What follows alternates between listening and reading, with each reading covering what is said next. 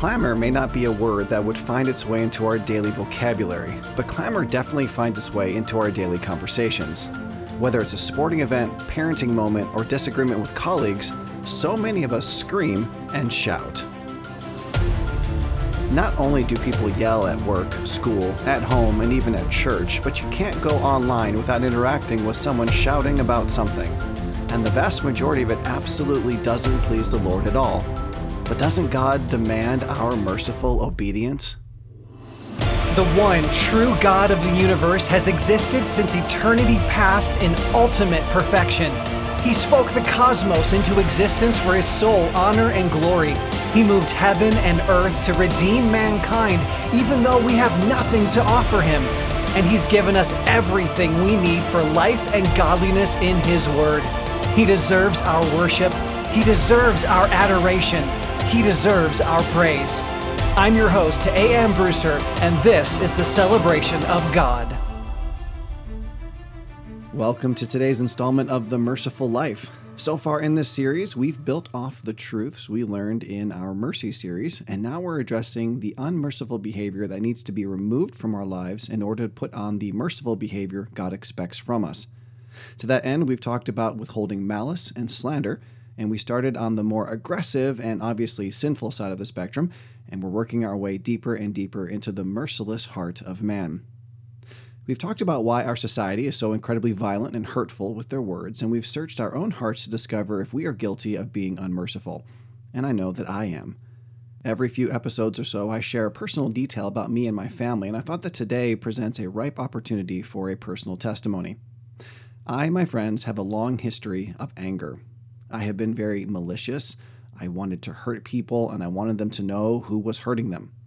I've also slandered more people than I could ever, ever count. I wanted to tear them down in other people's eyes. And my life has also been filled to the brim with the merciless clamor about which we're going to talk today. And I have to be honest and admit that even though clamor isn't a word we often use, it's still a struggle in my life, and I know it's a struggle in so many others' lives. In fact, I would put money on the fact that many under the sound of my voice are clamorous people. So, allow me to remind you that if you're serious about real change, we have free episode notes, transcripts, and mercy resources to aid you in your study, and we offer biblical counseling. We want to help you overcome your clamorous nature to the glory of God. I praise the Lord that though I am still tempted in this area, and though I occasionally give in, two things are true. Number one, by the grace of God, I am nothing like I used to be. And two, by the grace of God, during those times that I become clamorous, I recognize it, confess it, and repent of it much faster than I ever did before. Those who know me best can testify to the fact that God has wrought a massive work in my life in this area, and I look forward to showing you how you can learn to withhold the clamor that others so rightfully deserve. And that's the whole thing about mercy. Yes, the person, quote unquote, deserves it, but that never justifies our sin. God calls us to be merciful as He is merciful. And that means that we don't give people what they deserve, or we don't give them the full extent of what they deserve. But we always need to give God exactly what He deserves. He deserves our submission and full obedience in this area. So before we start, if you have acknowledged that you are a malicious and or slanderous person, and yes, the people further down the line are usually guilty of everything that comes it before it in Ephesians 4:31 list you need today's episode as well. You need to peel back the layers of this onion one step at a time if you hope to truly put off malice, slander, clamor, anger, wrath, and bitterness. And it doesn't matter if you have not yet made it all the way to malice. Most of us slide back and forth on the anger spectrum, visiting each point along the way in our own unique forms. I know this study is so important for me, and it is for you as well. Now, let's focus on clamor. Number one, what is clamor? According to Merriam Webster, the noun refers to noisy shouting and a loud, continuous noise. On the other hand, the verb means to make a din, to become loudly insistent, to utter or proclaim, and to influence by means of clamor. As you can tell, we're talking about volume here. The Greek word translated clamor in Ephesians 4:31 shows up 6 times in the New Testament, and most of the time it's translated cry, cries, or crying. It refers to a shouting or yelling or calling, a tumultuous outcry. And interestingly enough, most of the uses refer to something positive.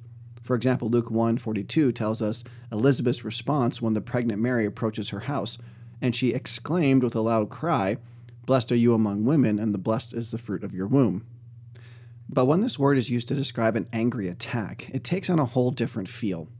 Acts 23 6 through 10 shows clamor in action. Now, when Paul perceived that one part were Sadducees and the other Pharisees, he cried out in the council, Brothers, I am a Pharisee, a son of Pharisees. It is with respect to the hope and the resurrection of the dead that I am on trial. The word translated cried is related is a related word referring to a raising of the voice. But let's keep reading. And when he had said this, a dissension arose between the Pharisees and the Sadducees, and the assembly was divided. For the Sadducees say that there is no resurrection, nor angel, nor spirit, but the Pharisees acknowledge them all. Then a great clamor arose. The New American Standard translates the word great uproar. And some of the scribes of the Pharisees' party stood up and contended sharply. We find nothing wrong with this man. What if a spirit or angel spoke to him? And when the dissension became violent, the tribune, afraid that Paul would be torn to pieces by them, commanded the soldiers to go down and take him away from among them by force and bring him into the barracks. Now, I once did a podcast episode for Truth Love Parent called Is It a Sin to Yell at Your Kids? Now, the most accurate answer is not always. Sometimes we can glorify God by raising our voices, and sometimes we are sinning. In Ephesians 4:31 passage, it is clear that yelling is sinful and it must be put away from us. So, what makes sinful clamor different from righteous crying? The key is the same as the previous episodes. The heart of the matter is a matter of the heart. A malicious person wants to selfishly manipulate someone with pain. A slanderous person wants to selfishly manipulate someone with another's sin. A clamorous person wants to selfishly manipulate someone with overpowering volume. If my child is playing in the street and moments before I see the out of control car, I hear it about to round the corner, it is completely loving to yell to my kids, Get out of the road!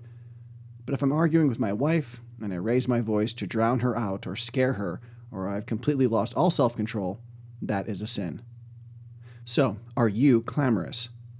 I think the answer is yes. In the past couple weeks, have you yelled at someone because you were mad at them? It may have been while driving a car, I've seen people yell at the TV. It may have been a response to something you saw online. You may have yelled at a spouse, child, coworker, stranger, or fellow church member. Perhaps you even yelled at your pet because they did something you didn't like. That is all clamor. And if I'm being honest, I've sinned in this way this week as well. And clamor is never merciful. We sinfully raise our voices to control. We sinfully raise our voices to do to them what they did to us or give them what they deserve. And none of that is merciful. Therefore, in order to live a merciful life, we need to withhold clamor from our relationships.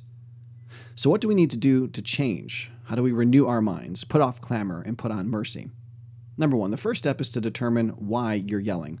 If the answer you give is focused outward, then you're not going to be able to determine if you're glorifying God or not. If I yelled out my front door, get out of the road, and then you ask me why I did that, and I say my kid needed to get out of the road, we haven't really determined my actual motivation. I may have yelled because I was annoyed that they were disobeying me again, or I may have yelled because I loved them and it was all I could do to save their lives.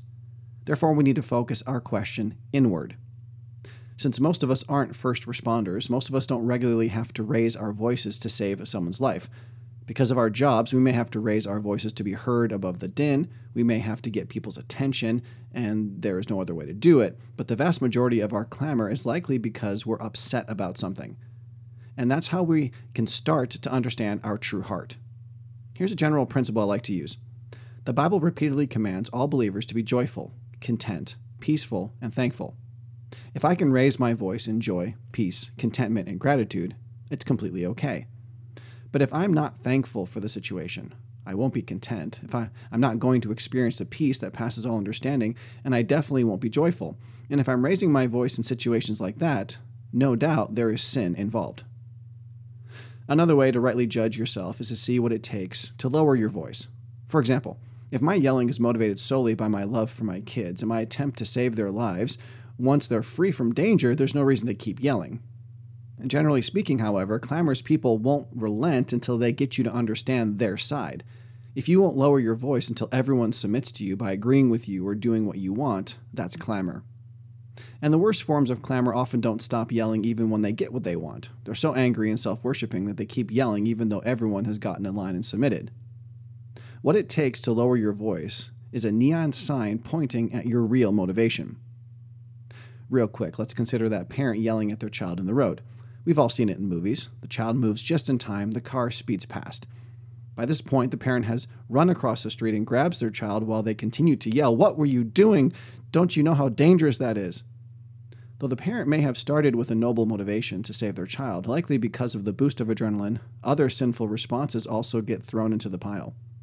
Now that you're safe, I'm also thinking about the fact that I've told you so many times not to do that. Now I'm afraid that it may happen again, and now my volume is being motivated by something very different. Once we understand why we're raising our voices, we need to submit our communication to Scripture. Number two, we need to communicate truth.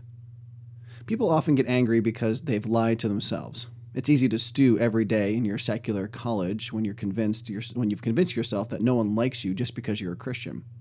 And even if it's true that everyone in school hates you because you're a Christian, if you're upset about it, you're lying to yourself about God's power and purpose in the situation. You're also lying to yourself about God's expectations for a righteous response to the situation. And if you know what God says, but you think that God is unkind to allow it, you're now lying to yourself about that. I'm going to say that 100% of angry outbursts are caused by believing a lie. So I have this standing rule in my life and home that since communication cannot happen unless we're all speaking truth, when something is said that is a lie, intentional or not, we really can't move forward until we address it. In their tirade, clamorous people are likely going to say something that's not true. Well, that's not allowed. If we only ever spoke truth, we would lose many of our excuses for raising our voices. But what about all the people who scream and shout, all the while saying things that are technically true? Number three, we need to communicate truth in love. God commands us to be humble, patient, kind, and forgiving. It's kind of hard to imagine most shouting falling within those parameters. It can happen, I've already given some examples. But the vast majority of our yelling would cease if we were humble, patient, kind, and forgiving. As we submit to God's expectations for communication, our volume will usually fall. By the way, consider your malicious and slanderous streaks. Those too will shrivel up in the light of joy, peace, contentment, gratitude, humility, patience, kindness, and forgiveness. Okay, once we've determined the heart of our yelling, we need to submit to the truth of God and the love of God for the glory of God. Number four, we need to communicate for God's glory. 1 Corinthians 10:31, whether then you eat or drink or whatever you do, do all to the glory of God. Whenever you speak, do it in such a way that God is glorified by it. Colossians 1:18 teaches that Jesus Christ is also the head of the body, the church, and he is the beginning, the firstborn from the dead, so that he himself will come to have first place in everything. God deserves first place in all of your communication. Clamor doesn't communicate. Clamor manipulates, clamor violates, but clamor doesn't communicate. Let's consider Isaiah 5 8 through 17. This is an interesting passage with many applications. It reads Woe to those who join house to house, who add field to field, until there is no more room, and you are made to dwell alone in the midst of the land. The Lord of hosts has sworn in my hearing Surely many houses will be desolate large and beautiful houses without inhabitant. For ten acres of vineyard shall yield but one bath, and a homer of seed shall yield but an ephah. God is starting this passage by offering a condemnation on those who are greedy. Then he says, Woe to those who rise early in the morning, that they may run after strong drink, who tarry late into the evening as wine inflames them. They have lyre and harp, tambourine and flute, and wine at their feast, but they do not regard the deeds of the Lord, or seek the work of his hands. Therefore, my people go into exile for lack of knowledge. Their honored men go hungry, and their multitude is parched with thirst. In this section, God condemns those who seek satisfaction and pleasure outside of God and His will. And then first, verse 14 says, Therefore Sheol has enlarged its appetite and opened its mouth beyond measure, and the nobility of Jerusalem and her multitude will go down, her revelers and he who exalts in her. The word translated reveler is a Hebrew word equivalent to our Greek understanding of clamor. It describes a terrible uproar. This uproar may be one of anger or maybe one of wicked delight, but God clearly explains that hell is their final destination if they continue in their sin. Then verses 15 through 17 provide the salvation from such a fate. Man is humbled, and each one is brought low, and the eyes of the haughty are brought low. But the Lord of hosts is exalted in justice and the holy God shows himself holy in righteousness. Then shall the lambs graze as in their pasture, and nomads shall eat among the ruins of the rich. Instead of being humbled by God, my friends, we need to humble ourselves before God. We must exalt Him to the rightful place and remove ourselves from the throne of our lives. Now, again, it's really important to acknowledge two truths. Number one, the Holy Spirit has the power to change anyone if they submit to Him. However, number two, most people need assistance and accountability in putting off life dominating sins. I've given you so many truths that if you submitted to them in the power of God for the glory of God, you will automatically start seeing change in your life. You will become more merciful with those at whom you have previously yelled. But it is a hard journey. Our flesh is stronger and more wicked than we realize, and too often our attempts are made in our own power, and we fail, and we flounder in moments of victory and seasons of sin over and over. My friends, please get biblical help. The goal of these episodes is to simplify your action steps. Taking these steps is going to be a lot more challenging than simply talking about them, though. And this is why we need help.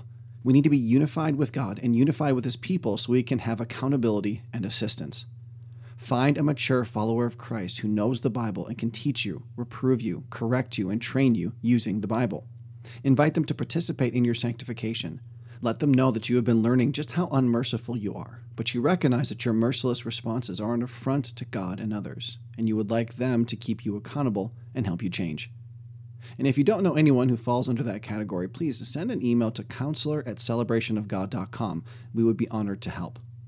Whatever you do, Give God the worship that he deserves by withholding clamorous responses.